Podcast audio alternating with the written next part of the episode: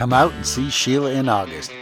Saturday the 3rd at 1 p.m. at 727 East San Ysidro Boulevard in San Diego. Come for some spiritual warfare training and fellowship. If you're in California and you're interested in having your church or small group host a weekend warfare workshop with Sheila, send her an email at info at sheila.media to start the process. That's info at sheila.media. Her SWAT prayer group will also be hosting an amazing event at a date to be determined. Stay tuned for details and be sure to be following her Facebook page. Sheila will also be in Montrose, Colorado, September 27th through the 29th at the Western Colorado Church of Deliverance in conjunction with the West Coast Church of Deliverance. For more information, go to WCCD.com.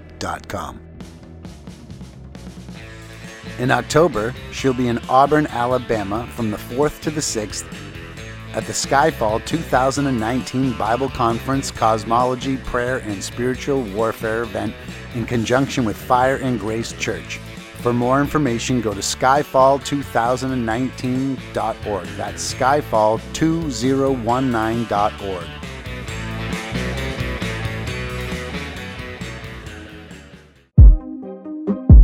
Nationally syndicated media personality and author Sheila Zilinsky, aka Weekend Vigilante. You're watching The Sheila Zilinsky Show, the only program to bring you the truth behind the headlines, prophecy, and the deeper things of God with a focus on spiritual warfare. And now, here's Sheila.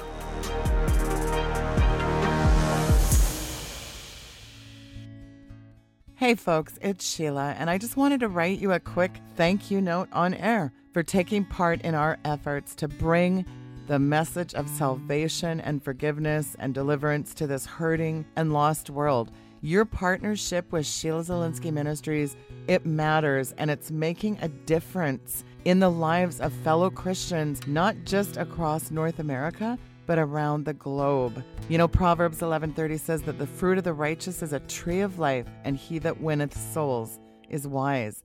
When you partner up with Sheila Zilinsky Ministries, it's far more than just giving money to a ministry. It's about sowing seeds into the lives of the lost, winning souls for the kingdom, and equipping the saints for the battles we face here in these last days.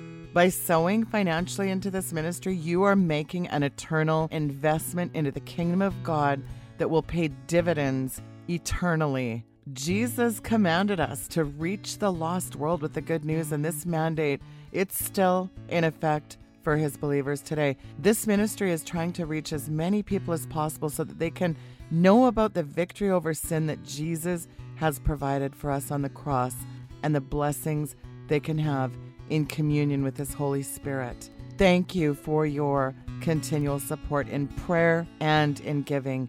You make it possible for all of us here at Sheila Zilinsky Ministries to continue to do what we do now and grow to even bigger heights to advance God's kingdom. Together, we are all a vital part of fulfilling Jesus' great commission in the earth. We love you and we are praying for you every day. Thank you for your support. Well, folks, I am really happy and excited because everybody, of course, knows the one and only Dr. Tom Horn. Well, of course, I had Donna Howell on, one of his daughters, and I'm having the other daughter on, and she's written a very impressive book. And I want to get into this today because I think we all need to listen to this conversation today. Well, not only do we have a vested interest in this topic, folks, but it is very near and dear to my heart. And I've recently interviewed some millennials, and they had some interesting things to say. Today, joining me on her brand new release, and let me tell you, this book, it's generating a lot of buzz. It is called Unscrambling the Millennial Paradox. It is Allie Anderson joins us today, and I'm really blessed by this. Allie, welcome to the program. Great to have you on. Thank you so much for having me. I'm glad to be here. Well, we're glad to have you on. The subtitle of the book is Why the Unreachables May Be the Key to the Next Great Awakening. That's a incredible, as Christians, that's quite a powerful statement, isn't it? Oh, it, it is. And actually, um, you know, we had a working title, which was offhand, I can't remember exactly what it was. We always have a working title when we're writing a book. And after the book is written, then we name the book based on its content. And that was actually the subtitle that my dad came up with. He said, This is the really important, because I had included those labels within the book. And when he read it, he said, You know, this connection has to be part of the title. And so I agreed with him. But we had a few different working titles we were kind of talking about for a little bit. But the unreachables being key to the next great awakening is such an important thing that people are overlooking because of the fact that there are so many people right now who are frustrated with the millennials and they see their activism and their desire to do all of these world changing things and for some reason they're off put by that zeal and if we could only get it behind the great commission we could change the world. And so it's it's such an important thing that people need to understand and yet for some reason it's a connection that a lot of people are really struggling with right now it seems like the very mention of the word millennials kind of draws sort of disparity, angst. It draws a lot of polarization because there's such a, a disconnect with, as you just said, the unreachable generation. And what I find really fascinating, I mean, everybody calls them the me, me, me generation, the worst generation. You know, I heard a guy say the other day, it's no wonder that we're, like, he goes, if you're looking at the generation, we're hooped, he said. So, but no, I, no. I, I kind of think though all our generations kind of thinks the next generation is, you know, it's like, oh boy, we're in a lot of trouble here. well, I agree with you. I think that every generation faces a generation gap. And yet, part of the statement made in the book, and I, I really believe this to be true, we're facing a generation gap that's unlike any generation gap the world has ever seen. Wow. A typical generation, you know, what you have is you have older people who know more than the younger people, younger people who have more energy than the older people, and in the middle somewhere, these younger people eventually get older and what they do is they come around to a closer point of view that is more similar to the one held by their parents, but with their modernized, kind of adaptive little flavors that they add to it as they mature. This generation is facing a generation gap that is completely different than the previous ones because the world has changed so drastically in the last 100 years, but even in the last 50 years, to the point that the in the past, people who were raising children, history had provided some kind of a template for them to kind of use to teach their kids how to prepare for adulthood. And because of the way the world has changed in so many ways and on so many levels so very rapidly, what it's done is it's it's put these younger people into a situation that most parents can't really find a template for. And so not only are a lot of them unprepared for some of the cruel realities of the world, a lot of the parents haven't known what kinds of realities would even be forthcoming or how to articulate them or prepare their children for them. And in the meantime, you have these crazy interferences like the immersion of digital things that have come up and, and have created an interference between generations. Um, the economy has changed, religious philosophies have changed. You have all these little elements that none of them are really big enough to, on their own, be the culprit, but when you add them all up, you have this setting in the world today that is different by a million nuances than it was a hundred years ago. And somehow, in all of this, the older people tend to be frustrated with the younger people. The younger people are going, "What? This is this is how we are. What's wrong? What are we doing wrong?" and it's really hard to bring these two groups of people together. And yet, in the meantime, we have a situation where these people, you know, the suicide rate is skyrocketing. It's the second highest killer of people aged 15 to 24 years old right now. Wow. Witchcraft is like the fastest growing, uh, one of the fastest growing religions or worldviews, whatever you want to call it right now. Um, it's also at an all time high. Other religions are escalating. Drug use is coming up and up all the time to higher levels. And what really got me when I was doing my research, what really blew my mind is the fact that the sixth highest killer, age 25 to 44 right now, is cirrhosis of the liver, specifically related to alcohol. When I found that out, I thought, are you telling me that somebody has begun to drink themselves to death by the time they're 25? Wow. to 44 years old. What? So this generation is really hurting. And what we need to do is figure out how to get back on the same plane with them rather than continuing to give these little labels like the me, me, me generation, which really aren't doing anybody any good. Do you know what I'm saying? Yeah. Well, that whole narcissistic, self centered, entitled bunch of me, me, me's is what they get labeled. And as a result, we don't get to kind of get in the mind to say what's really brewing in the minds of our youth. You just said suicide rates are up, they've escalated to an alarming high. Drug and alcohol abuse, that's one thing in your book. You know, these are top reported killers. So then you add on what you just talked about, Allie, the fact that New Age, I mean, Josh Peck wrote a great book mm-hmm. on this. As you know,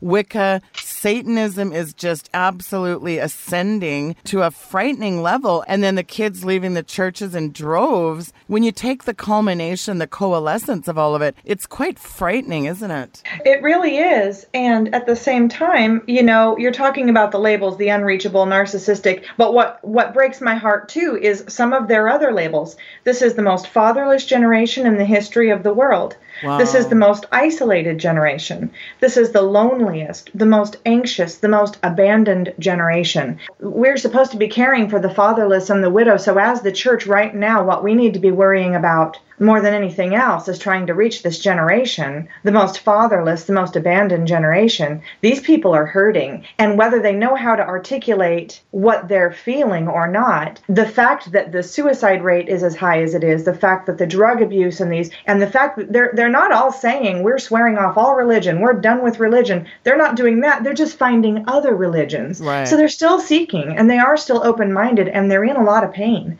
you know folks, think about this what Allie just said the most lonely, troubled, anxious, and, and, you know, with technology and everything. I mean, I didn't grow up with a cell phone. I actually walked to my friends and knocked on the door, Allie. I know right. that's, that's a crazy concept, but I mean, there was no Instagram, uh, you know, all these little apps these kids have. Every five minutes, they're inundated with all the technology, like alerts, alerts, the, the cyberbullying. They're dealing with stuff we didn't deal with. So the technology can be a double edged sword, but the fact that they seem to be as we just said, unreachable. I, am really happy about this show because we're going to get into some answers to all this because it looks so bleak. And we, I think mm-hmm. as adults, we don't know what to do. Like, how do we, um, you know, I have three sons. I have an 18 year old right now. And you know, I've, I've talked to him. I said, Carter, what do you think the biggest issue is facing youth today? And he surprised me with one of his answers, Allie. He said, you know, you know how back in the day, you know, a young boy could just show up at a job site and if you showed some initiative, they'd hire you. Long gone are the days of that, that you could just go out and get a reasonably priced house. A lot of these kids are still living with their parents in their basement till they're 30, Ellie. That's really a very stunning thing as well. And I think it couples on competition to get into schools. There's so much pressure on our youth. Yeah, I, I agree. And I actually did talk about that a little bit in the book as well. You know, one of the things that, um, another one of the labels that these lucky young people get to be labeled with, so many labels, um, one of them is the live with parents generation. It's sad, but it's kind of true. But there are some factors that have played into that. And again, they are often very quickly labeled as just being lazy. And the truth is that for every generation, you have some people who are lazy or some people who are. I mean, it, all these things, there are some of them in every single generation, but it's not a blanket term that should apply to the whole generation. And one thing that um, can be said about that is, you know, what your son's saying is true. It's harder to find a job now. The screening is more difficult. And, you know, I remember when I first graduated from high school, I was kind of one of the last within that generation that if you showed up and showed initiative and worked really hard, you could get promoted. And kind of right after that, people started wanting to see a degree or, you know, something like that that. And that's actually like recently in the last several years, I've gone back to school, which is um, hard but fun. But that's beside the point. The younger generation, a lot of them were kind of right in their teen and early adult years when all of the crash was happening around 2008 with the housing market. And there were so many foreclosures and there were so many companies cutting back and the layoffs and all of these things were happening. And a lot of people who had watched their parents invest in real estate and not necessarily in real estate like buying multiple locations but even those who watch their parents buy a house and invest in it over a period of years, they watched their parents also lose that property. And they watched their parents sometimes get laid off or lose their job. Folks, Stay tuned. We'll be right back after these messages. The head of the U.S. Military Central Command said a grid shutdown situation, it's not a question of if, but when. Folks, I'm going to talk to you today about EMP Shield. EMP Shield is the world's first whole home and vehicle EMP protection service tested at the nation's most renowned military certified testing centers the EMP Shield surpassed all military EMP testing standards. This is an amazing product. EMP Shield has models for home, vehicle, generator, solar system, radio, RV, and even a portable travel and camping model. EMP Shield is scalable to any size you need, and installation is a breeze. There's no product on the market like it, which is why we put our name behind it. We believe in providing you with the best solutions, and EMP Shield is the best solution. Use the link below and use code Sheila to save $50 off each product. Why should you get EMP Shield today? Because it protects. Period.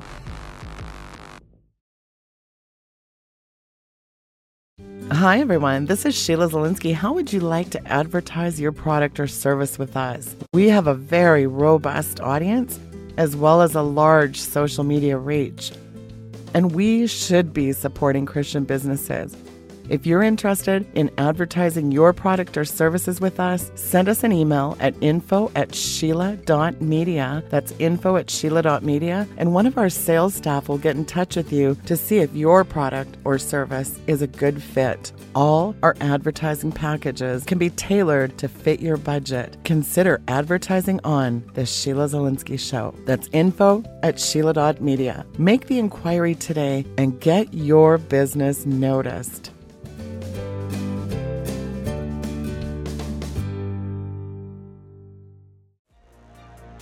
You're watching The Sheila Zilinsky Show.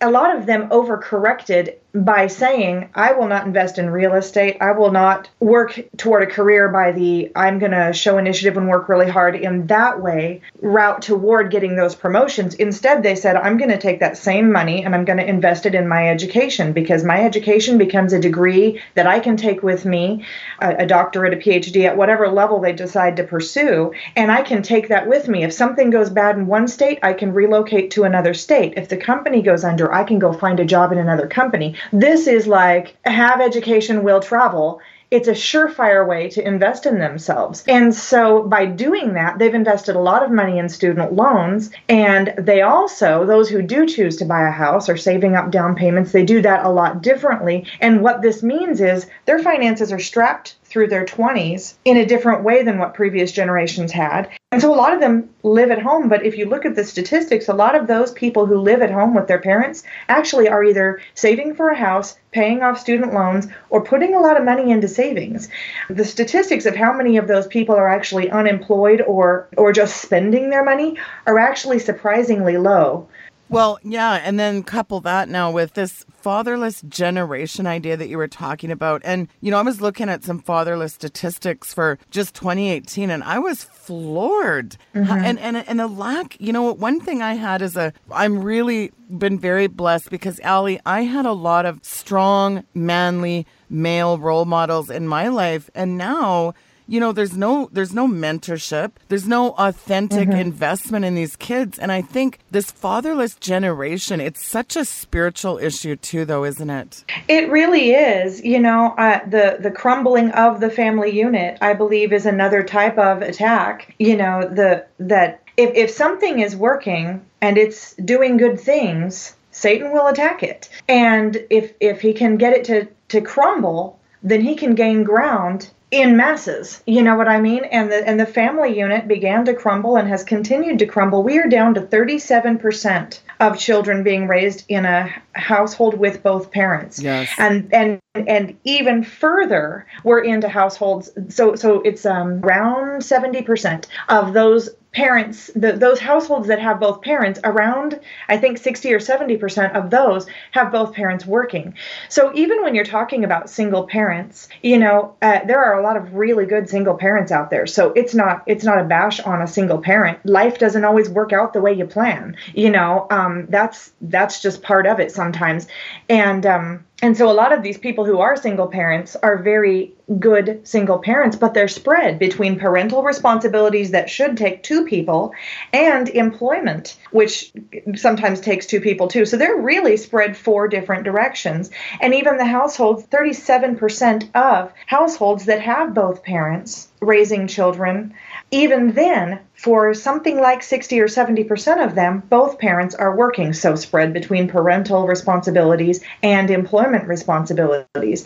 So, it, you know, you think about old school things like sitting down at the table for dinner together and, you know, having family devotions together and attending church together. There are a lot of families out there that have parents that are trying really hard and they're just not able to. These things are like a, a luxury of days gone by. You know what I mean? Yeah. It's just something they can't find the time for. And it's very sad. And the worst of it is the fact that who pays the price are these children that n- they don't know how to articulate what they're missing, but they know that they're missing something. And that's part of what's driving the millennial generation crazy is the fact that they are looking for things like community. And it, it's these it's these things they've gone without that they're intuitive enough to know they're missing, but because they didn't have it in the first place. They didn't know what specifically was taken away, if that makes sense. Well, it does absolutely. And no, just for the record for people, Allie, what is the actual quote unquote age for what are we talking about when we talk about millennials? Tell people the age of it. And I really want to get into chapter seven. It's called What Millennials Really, Really Want. And of course, we're going to talk a little bit about the, the switch. I have this book, The, the Cross and the Switchblade. And I, and I awesome. I, yeah, and I love how you're in the beginning of the book. You say one of the things your dad asked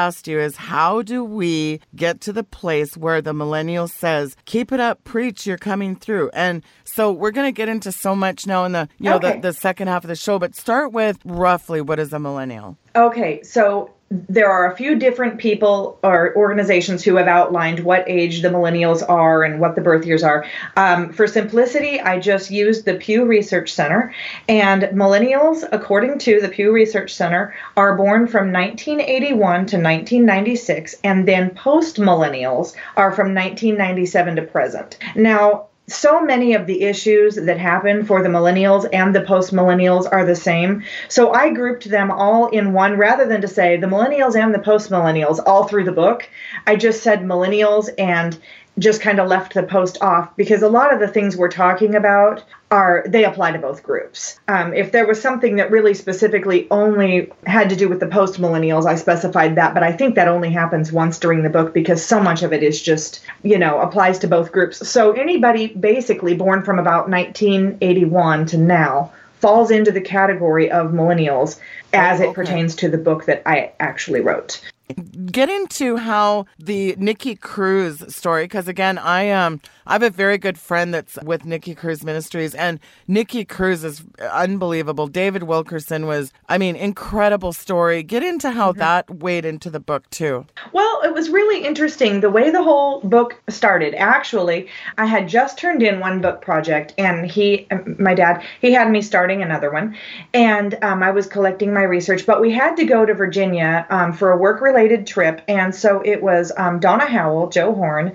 um, Tom Horn, and me, and we were all traveling. And he had sent me some links to some stories about millennials and um, how they were leaving the church. And so we were sitting at dinner, and he said, Did you have a chance to read the articles that I sent you? And I said, Well, I haven't had a chance yet because I was getting ready for this trip, but as soon as we get back, I'll read them. And he started telling us about, you know, some of the statistics and just the sadness of the statistics, and coupled with the fact that they were leaving the church. And he, he said, Do you remember the movie The Cross and the Switchblade? And I said, Yes, I do. Because when I was little, he had organized a big youth rally and rented a big, giant gymnasium for a big high school and played Cross and the Switchblade on one of those big old school movie theater screens, the projectile ones.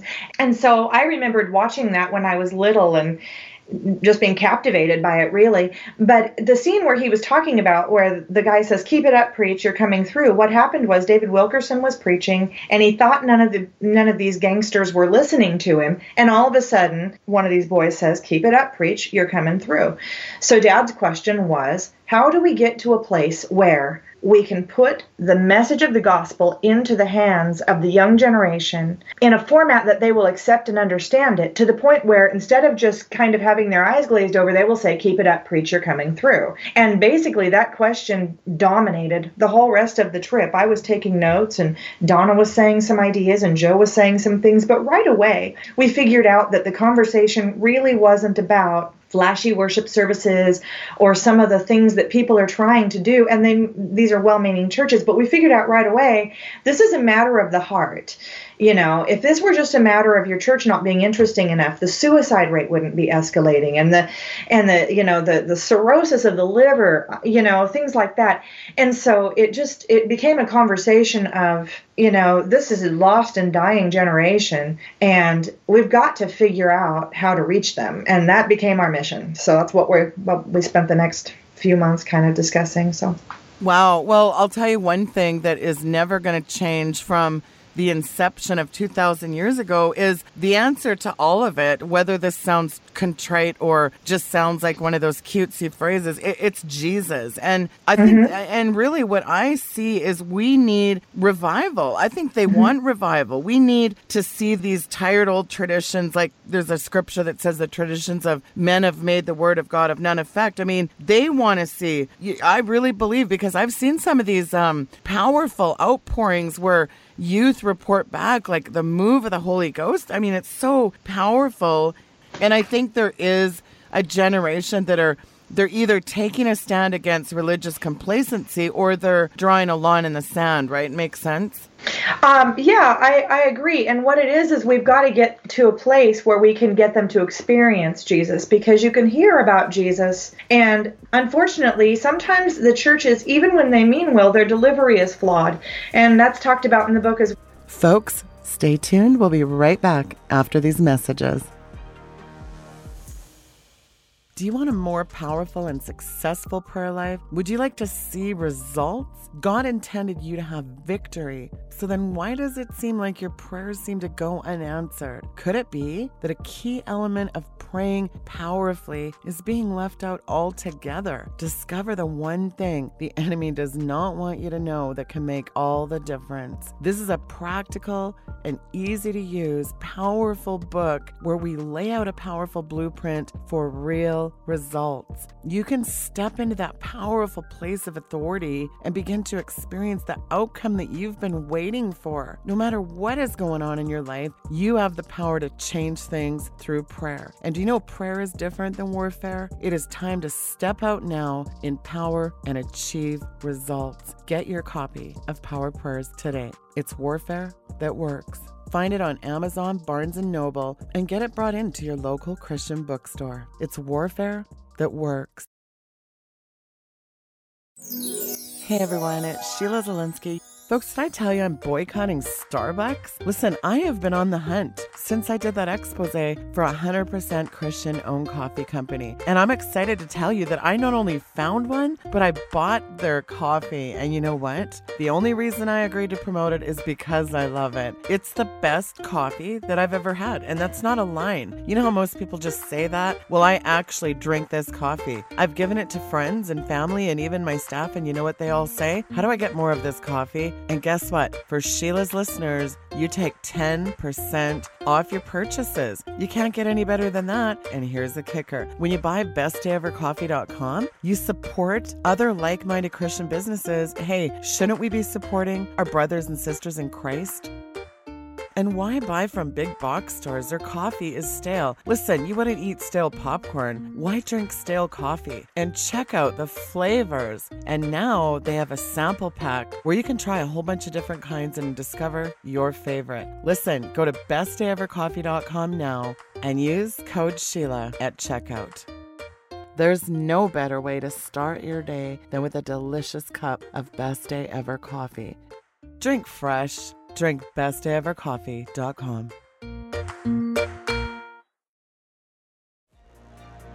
You're watching The Sheila Zilinsky Show.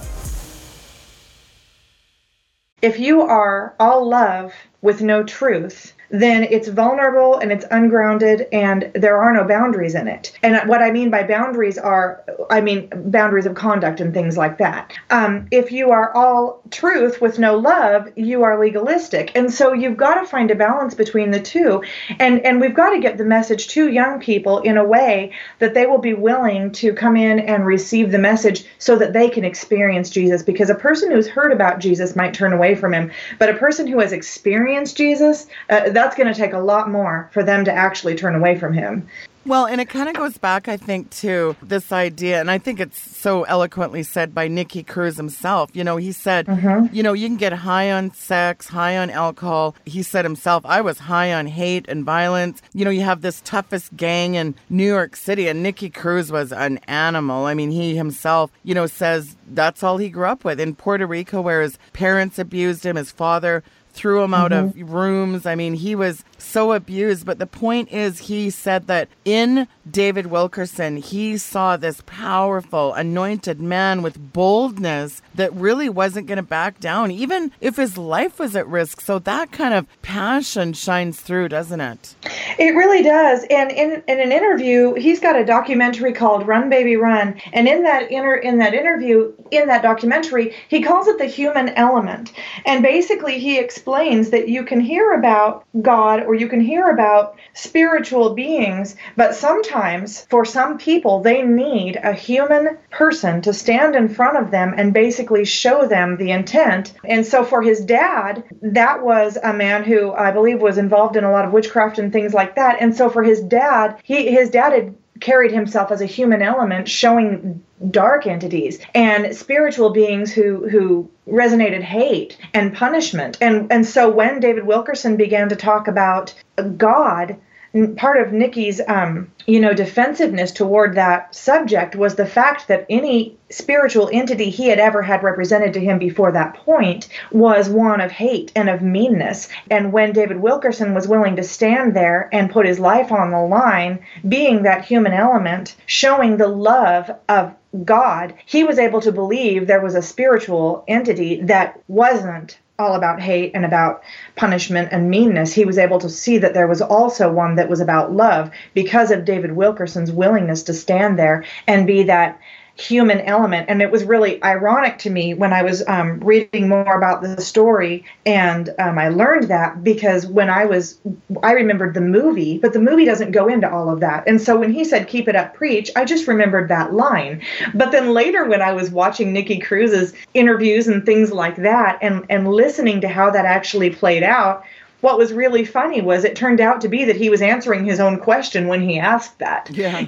Because he was he was quoting the question, but he was referencing the answer, and so that was um an ironic spin on the whole thing, really. You know, it's one thing to pray. Oh, let's pray for the millennials, but there has to be action too, doesn't there? Mm-hmm. Yeah, absolutely. And I think part of that is is where the frustration for millennials comes in. You know, the ones that are leaving the church, some of the churches are frustrated because of the fact that when millennials say what they want, it feels to some of the people within the church like their requests contradict themselves. And so it gets a little bit confusing, but it's because I think some of the millennials are having a hard time articulating what it is they're asking for. But so much when you when you kind of dissect their requests, so much of it does come down to action and intent you know they, they want to see a church that's willing rather than to make little changes within their building they want to see a church that's willing to step out on the street and put action into place in society outside of their building. And that becomes a point of confusion for people who are trying to make these changes within the four walls of their church building. And a lot of the millennials are saying we want to see you do something new. And they're they're saying okay well you know we'll change the worship service or we'll change you know the location of the classrooms or whatever and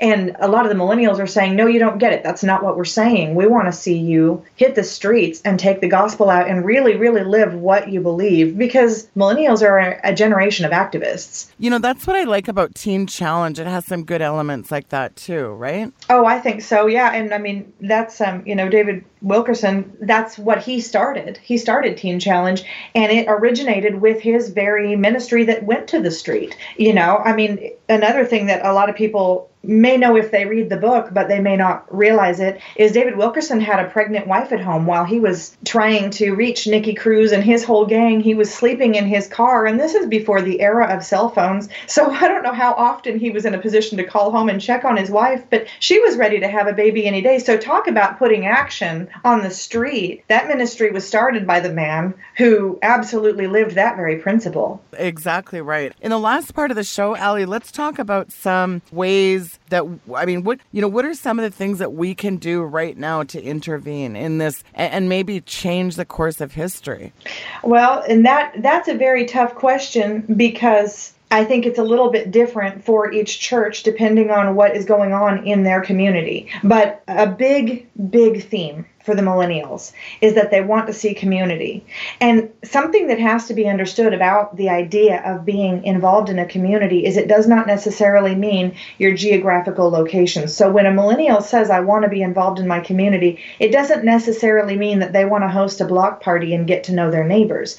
They need a place where they feel like they are contributing to something larger than they are, something that is an investment in a legacy that's life changing and that is world changing. And these are the very things that, by the way, are part of a desire that derives from the fact that we are made in the image of God. And it's also the very thing that the church should be providing. So if we could get past all the cloudiness of how to go about it, this should be a really good fit.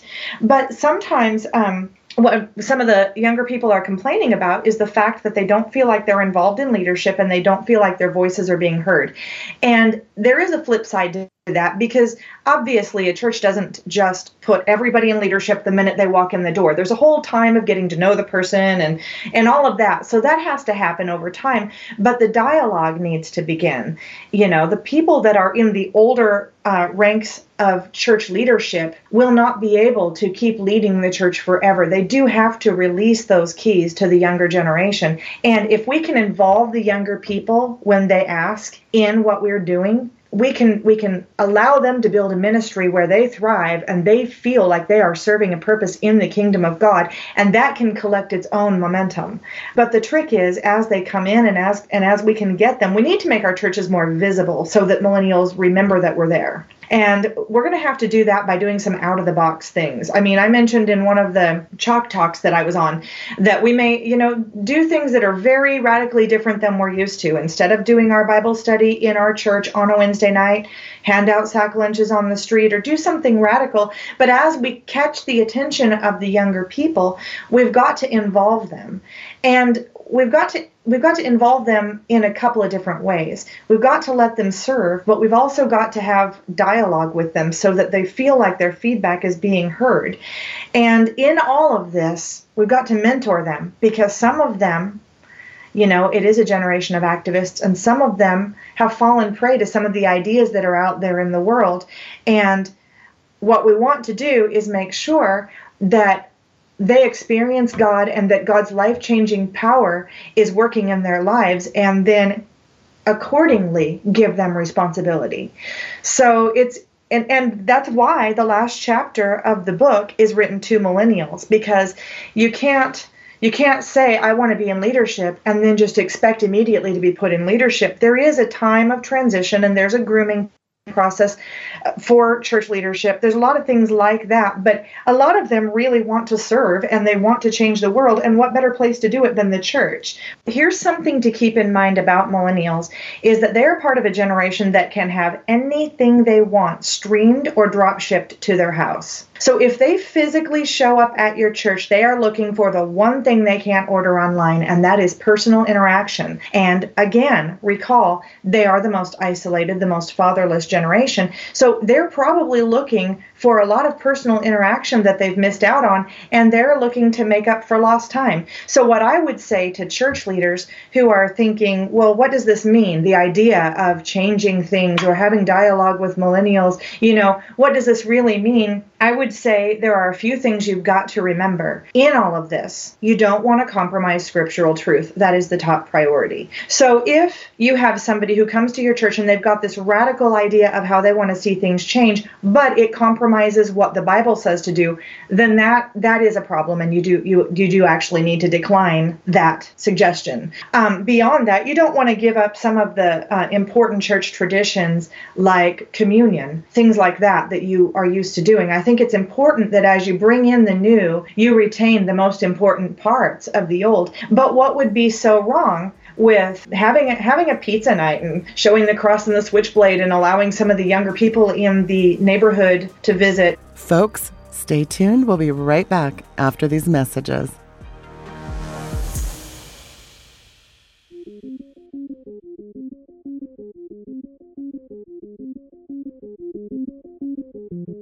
Green New Deal appears to be the number one headline in the news, and it is not going anywhere. But is this New Deal really new? This green agenda is not about saving the planet as its creators are quick to espouse. It is instead the reimplementation of an ancient pagan imperial doctrine that seeks to destroy the world's nation states, implement global governance, and drastically reduce the world's population. The new religion of Gaia is in fact a revival of paganism that rejects Christianity altogether and considers its followers to be its biggest enemy. Gaia is a cunning mixture of science, paganism, Eastern mysticism, and feminism, and has made this pagan cult the fastest growing religion on the planet. It views the Christian faith as the only obstacle preventing the formation of a global religion centered on uniting all forms of life around the goddess of Mother Earth. In her critically acclaimed book Green Gospel, author, researcher, and broadcaster Sheila Zilinsky demolishes what you think you know about the Green New Deal.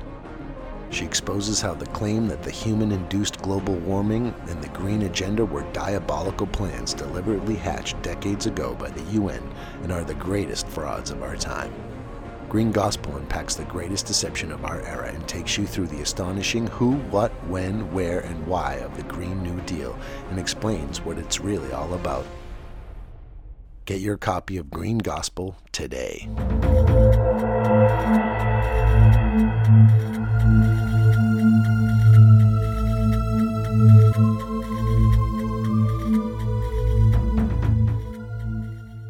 Listen, there are just too many reasons to list why you need to become one of my patrons today. Not only do you get exclusive content, you get access to private Q&As with Sheila and friends, commercial-free content and so much more when you become a patron member. But you know what a better reason to become a member of Patreon is? Because you're supporting this broadcast and its efforts to spread the good news of the gospel of Jesus Christ. When you partner with me, you become become a part of God advancing his kingdom and in the end time harvest of souls. That right there is the best reason to get behind this ministry and become one of my patrons. Let me be your voice in this epic end time battle. Become a patron today.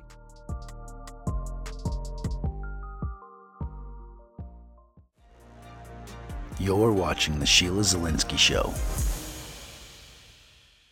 one of the suggestions I think I had in the book was have a young married couple night and let them just mingle with each other and and run a nursery service so that those that do have kids, you know, can kind of visit without the kids. I mean, it's just a lot of kind of untraditional things, but it doesn't mean that things need to be so completely radically different that that your church members that used to go to your church don't recognize it anymore. You know, there there has to be room for for the old the sacred part of the old tradition to remain and definitely scriptural truth needs to never be compromised. Exactly right. Our millennials know a fakey, social clubby, phony greeting them with a smile and and yet this Derek Rishmawy says in an article entitled The Church Failed Millennials just not in the way you think it did. He explains, he said, you know, from a frustrated millennial, he was really put off by all the the modern religious garb yeah, absolutely. And what he ended up discovering was that when he decided to pray for the church, his personal investment toward the church changed his attitude toward the church, and he began to work for the church and he began to love the church. When you invest in something, you see it in a different light You know, um, it's a, quick example would be if you buy a house and it's a fixer and it still has a lot of work, but when you walk in, you see all the things you've already gotten done. You see how you painted this one room or you put a new roof on it, and you love that investment because it's something that your blood and sweat and your money and your tears and everything else has gone into. And uh, for another person who just drives up, they might go, "Oh, that house needs paint," you know. And that's kind of how it can be with the church. When you begin to invest and give of yourself, you begin to see it in a different light. You can see how far it's come, and people tend to idolize the the church in the sense that they have it on a pedestal where they think church should have no mistakes and it should never there's no there's no imperfect people in church but that's not true church is full of people who are imperfect and needs God's grace just the same way that the rest of the world is so if you're looking for that perfect perfect church that has nothing wrong that is always wonderful and nobody ever has any awkward moments with each other or any of that you know, you won't ever find that. But what you will find is if you can invest in your church and if you will dialogue, open up about what you're concerned about or what you're curious about, you may find it closer to being a church family, which is like any other family. You know, people are flawed and they make mistakes, but they come back together and they love each other and they work together. And that is the community that millennials keep asking for. Well, I love this part and I want to read this out on air. I love this. It says, to the millennial, I say, you've repeatedly requested relationship and mentorship, and right now your members within the church are dwindling, meaning that you have limitless access to numerous seasoned adults who are waiting for you. You're vocal, you're bold, you're not easily intimidated, you want to be involved in leadership, and the future of the church needs a generation of people who are willing to speak out on tough issues, regardless of whether the mainstream crowd finds such statements palatable. Our modern church needs outspoken advocates advocates for truth, advocates just like you. And at the very end, I'll flash forward to the end. It says, There is only one you, and only you can perform exclusively the function that God has for you within the church. The role that you can play in the body of Christ is uniquely to you. Come back to church, millennials. We need you. Oh, it was like, oh, tears. well, and it's a true statement. We do need them. We need we need a we need them. Look at them. They're a strong generation of outspoken advocates. They're bold, they're impassioned, they want to change the world. Why isn't the church clamoring to get these people in? Yes. You know, I mean, we need them. We do. We've got to have the Great Commission and the scripture not compromised, but they're telling the church to tackle the tough truths. So if we can get everybody on the same page, this can happen. And this could be the next great awakening. The interesting thing is that the answer isn't simple in that it works fast, but it is simple in that you can start right now. And what I mean by that is that it's not a huge overhaul your church building. You don't have to add on. It's not a facility issue. It's, it's not these kinds of things. Start now taking interest in the young people around you. And it may take time for them to open up to the idea of even being involved in your church. So don't make it all about church. Invest in them as a friend and let them come around to whether or not they're interested in church or these kinds of things as God opens the doors for that dialogue. You know, um,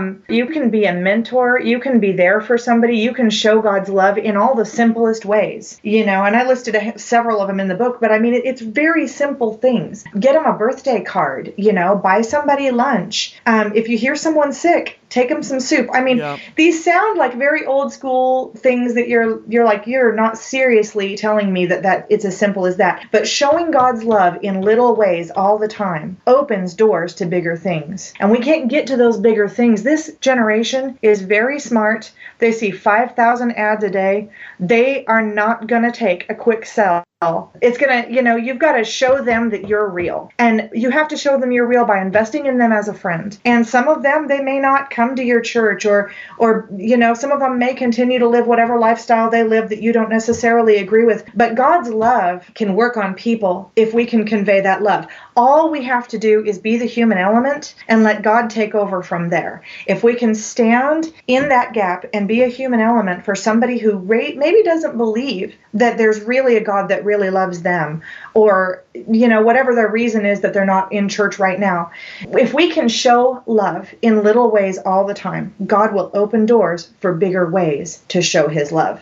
And we, we keep taking that on ourselves. We think that we've got to do more than that but we've got to show god's love and state his truth. And god is the one who changes people definitely not us Absolutely. And it's time to put down the phone when you go in a restaurant, you know, everybody Yeah. put down your phone and have a dialogue. And these, I mean, look around. Uh, Every kid is walking face down in a phone. And I think it's just instead of getting frustrated as people to say, oh, look at these kids staring at their phones, why not just start a conversation with somebody? You'd be surprised what God can do when you take that first step. Allie, I think this is an amazing book. Now, you've got a package on with the book. Can you talk a little bit about that?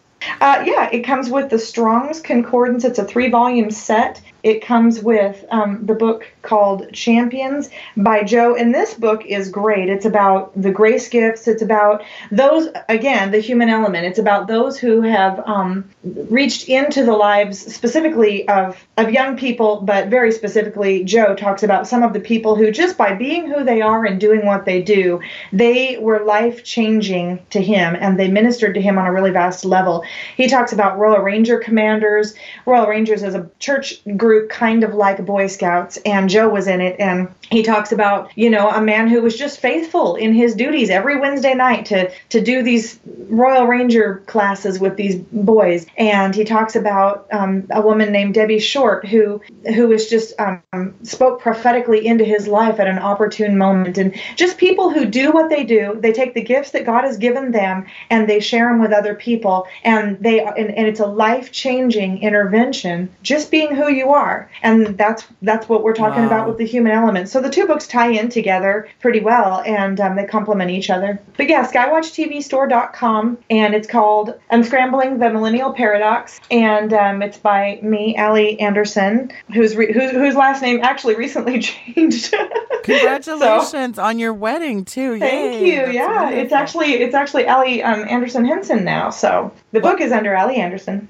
I'm really glad someone finally tackled, you know, such an issue that I think is really I would I would have to say that a lot of my listeners are very passionate about you know, our millennials, but I think there's a sense of, well, what are we supposed to do? You know, and I think this is where the book is so wonderful because this really gives you some amazing insight into it and then also what we can do. Like I am one that really thinks that we need to be also be really praying not just for the millennials but for doors to open for inroads to our millennials. So thank you for the book and thank you for your time in coming on the program. We look forward to having you back another time when you write another book. Well, I sure appreciate it, and thank you so much for having me. It's been an honor, and I've enjoyed the interview process. And I just really want to tell you thank you for having me as a guest. Well, and just on a final note, just a personal note, folks, if you don't know the Horn family, I'm going to tell you this is an inspiration of a family. You know, they work together, they play together, they are just the most, uh, honestly, I think you're the modern day Walton family. I, I've come,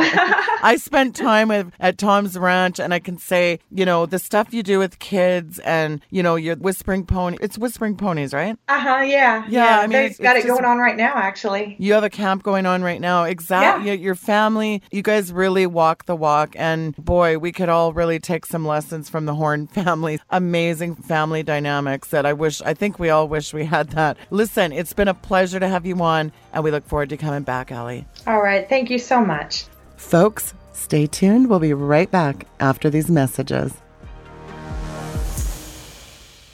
Never before in history have we seen such an urgent need for spiritual warfare. Are you desiring a powerful and successful prayer life with other like minded prayer warriors? That's what we've put together in SWAT Prayer.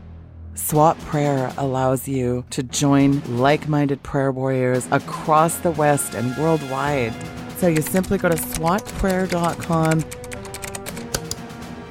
You type in either your city or your state, you hit enter, you see the SWAT Prayer icon that comes up on the screen, you click on that icon.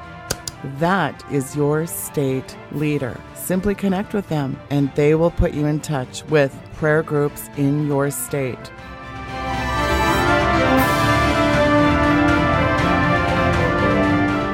God is raising up a powerful body of spiritual warriors ready for battle. Spiritual warfare attack teams that are storming the gates. We are fighting a spiritual battle, and as Christians, we can make all the difference in warfare prayer.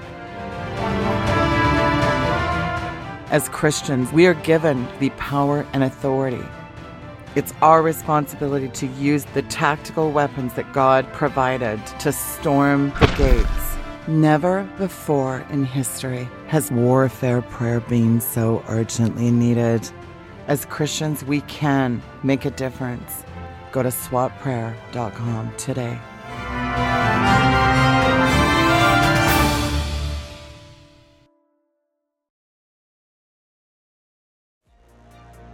You're watching The Sheila Zilinsky Show.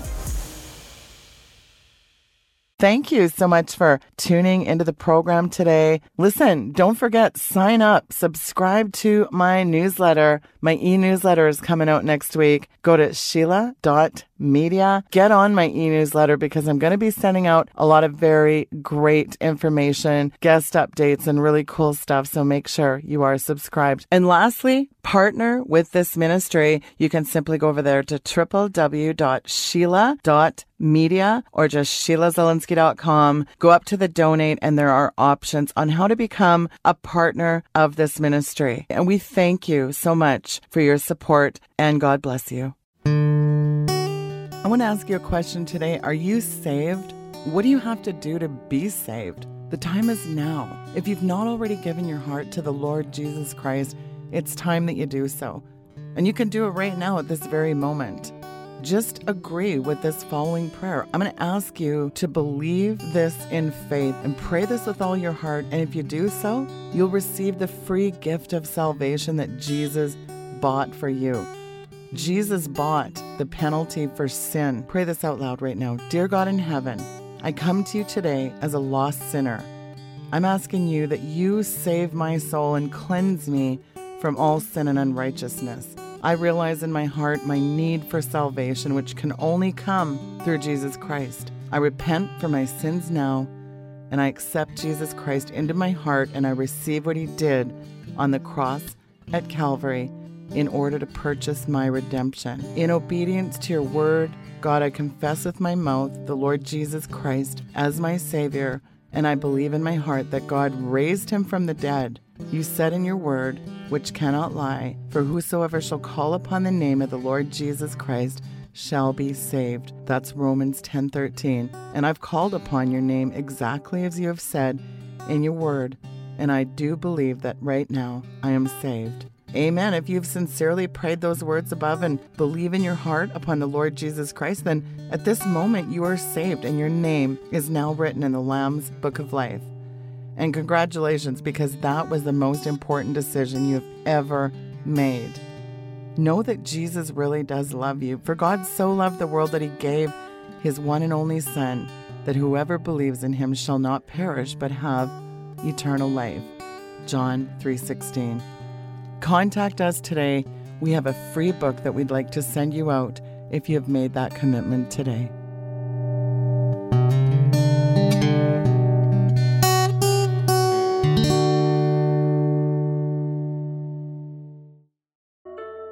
Hey, folks, listen, do you know how vitally important it is that you subscribe, like, and share these videos? Because when you take that simple action, you're helping to boost the show's algorithms. You know what they're doing out there on YouTube, Facebook, and Twitter? They use AI to monitor and distribute content. So when you do share, like, and subscribe, it helps the show appear in more people's news feeds. And that is important with all this Stasi censorship, isn't it? So by liking and sharing, you're actually taking part, spreading the good news of the gospel of Jesus Christ, equipping the saints. You're part of that. You become part of the harvesting of souls for God's eternal kingdom. So please, again, take a moment to spread the good news of Jesus Christ. Like, share, and subscribe.